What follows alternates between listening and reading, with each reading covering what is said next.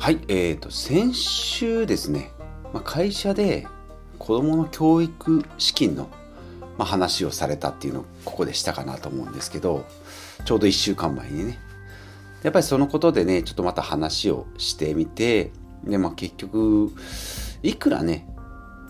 お金貯めればいいのっていう話にやっぱなるんですよね。んでまあうちは子供2人いますけども、まあ、話をされたえっ、ー、と会社の女性の人、まあ、年上なんですけど子供はうちより3歳ずつ下か。だから、えー、ちょうど未来予想しやすいモデルなんじゃないかな。ということで、まあ、話をされてるんですけどね。まあそうですね。結局いくらあっても心配な心配なんじゃないの？っていうのが、えー、今回の答えです。はい、えー、それでは始まりましょう。始めましょう。第674回子供の教育資金いくらあれば良いのか問題ということでお話ししていきます。もう一回いきましょう。子供の教育資金いくらあれば良いか問題ですね。はい、お話ししております。はい。で、まあ、結論から言うと、まあ、いくらあっても結局心配だし、まあ、そもそも心配、あ、ちち、心配をね、払拭するじゃお金。じゃあ2000万あるよ、5000万あるよって、それで安心できるのかなと思って。で、うん、なんか安全な資産っていうのは、まあね、うん、とりあえず子供が高校、大学入るのに貯金が全然ありませんよっていうのはまあ心配ですし、まあ、安全とは言えないんですけど、安心ってなるともう気持ちの問題なんでね、なかなか、えー、数字で、えー、表すのは難しいんじゃないかなと。まあ、それよりも不労収入ですね。うんとかまあストック資産貯めた資産にこうお金にも働いてもらうっていう方法を考える方がいいんじゃないかなと思います。なので今の時点でねいくらあった？例えば3000万ありますよとか言ったところでうんでも今度はそれがね減るっていう心配の方が強くなってきたりするのでいや足りなくなることはないけど減るのはちょっとなってなってくると結局どこまで行ってもね、うん、答えなんか見つからないんじゃないかなとえー、思いますが皆さんはどうお考えですかね、まあ、子供いるよっていう方もですねやっぱりこう直面して、まあ、それに向けて貯金だとかうん学資保険とかねそういったものをやってるんじゃないかなというふうに思います、まあ、会社で学資保険にまずあ違う違う違う最初に聞かれたのはうんとそう大学行った時のお金どうすんのっていうふうに聞かれてうんそのお金を学資保険で貯めてたけど学資保険だとなんだろうな金徐々に減ってきたんで、まあ、損切りしてでも売って、まあ、それを、ま、NISA とか、まあ、イデコはちょっと違うけどジュニア NISA か。あジュニア NISA に変えましたよって言って、まあ、そこで話をしてたらあなんかちょっとこいつお金に関してちょっと知識があるんじゃないのっていうことでうんなんかいろいろこう話を、えー、振ってくれるようになって、まあ、いろんなことを聞かれたりしております。まあ、それが先週のお話で、今週もそれの、えー、続きでですね、まあ、学資保険を先週は、まあ、やめたよと。私がですね、やめたよっていうので、で今週はさらに踏み込んで、医療保険もね、いらないじゃ、いらないんじゃないのって言って、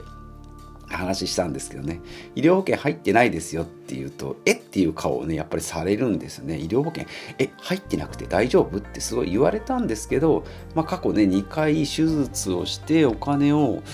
えっ、ー、と1週間3日4日の入院で10万円ずつもらったのかな保険金で、うん、でもそれを、まあ、元取る取らないっていうとまたちょっと変わるんですけど、まあ、払った分ぐらい返ってくるのはやっぱり毎年1回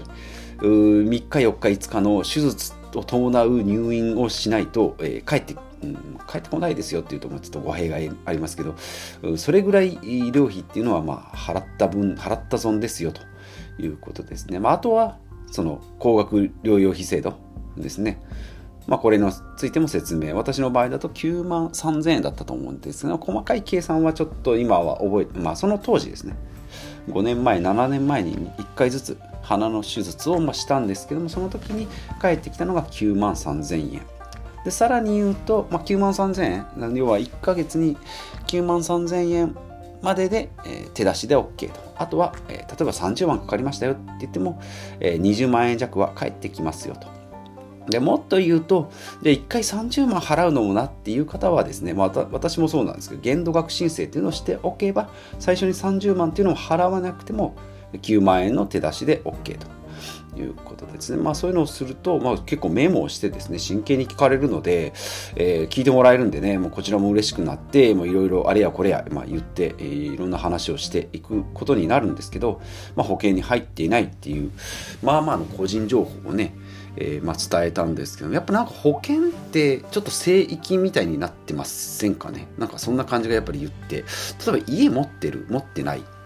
まあ、金額言う言わないにしても持ち家マイホーム持ってますよとか、えー、賃貸ですよっていうのってさらっと言えると思うんですよね。で車の持ってる持ってないはもう見たらね通勤してたら車何に乗ってるかとかも分かるし新車だとか中古だとかボロボロだとかうまあね見たら分かるし。でまあ私の持ってる車がね39万円だかどうかは分からないにしてもそんなに高くないだろうなっていうのは見ても見て分かるだろうしただ保険に関してはね誰も言わないし聞きもしないと。でこれをま言うのが個人情報なのかって思うんですけどもここがですねなんか日本人の保険申告保険に入ってれば安心とかですね、まあ、逆に言うとその投資に対するこの拒否反応があるんじゃないかなと。うんまあ、私の40代とかでもですねもうこれが、リアルな社会の状況なんじゃないかなっていうのをちょっと感じましたね。なので、まあ、今回のテーマはですね子どもの教育資金いくらあれば良いのか問題については、えー、繰り返しになりますがいくらあっても心配だし、まあ、そもそもね、まあ、そこがゴールでもない子どもの教育資金払ったらもうなんかもぬけの殻になって死んでもいいよっていうわけにもいかないんであれば結局そこをぶち抜いて人生100年時代だとすればあと50年60年ねまだ生き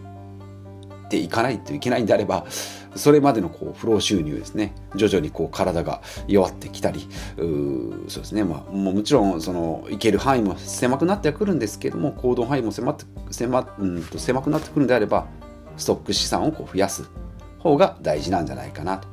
いうことですね。はい。また引き続き、まあ今2週間ぐらいなんでね、うまあちょっとこう、さすがに FP39 を持ってますよとはまだ言ってないんですけど、そのうちね、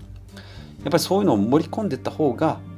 なんか安心しませんかね？なんか自分が聞いてる、話聞いてる人が、料理この人やるなと、うまいなと思っても、実は、なんか調理師免許持ってますよとか、えー、なんか管理栄養士の資格持ってますよって聞くと、なんか説得力が増すというかそんな感じもするので、まあ、そのうち FP3 級持ってるよというのはどっかで言っちゃおうかな言っちゃいそうだなと思いながら、えー、話をしております。はい。ですね。なので、まあ、今6大固定費って言われるねマイホームマイカー保険光熱費通信費、えー、税金と言われております。まあ、今保険のところにね来てますけどそのうちまあ格安 SIM の通信費のところだとかあとまあ節税のメリットのあるんですねえー、なんだ？ふるさと納税とかか。まあ、兄さんも、ジュニア兄さんも、イデコもそうですけどね。節税のところ。まあ、で節約っていうとどうしても食費に行きがちですけども、まあ、実はね、まあ、もちろんマイカー、マイホームもでかいですけど、まあ、そこよりも保険とかですね、えー、通信費、まあ、あと税金、まあ、この辺が見えなくてお金がかかるところなんじゃないかなというふうに思いますので、まあ、引き続きお話ししていった情報をここでえお話しするという流れになっておりますが、うん、これからもちょっと、えー、楽しみだなというふうに思っております。はい、ということで今回も以上となります。最近ちょっと家で、えー、ポッドキャストを撮ることが多いので、声のトーンね、もしかしたらちょっとこう元気ないんじゃないのと思うかもしれないんですけども、まあこれはこれでまあいいのかなと、えー、車の中と家と使い分けながら、え、配信していけたらなと思います。ということでまた次回お会いしましょう。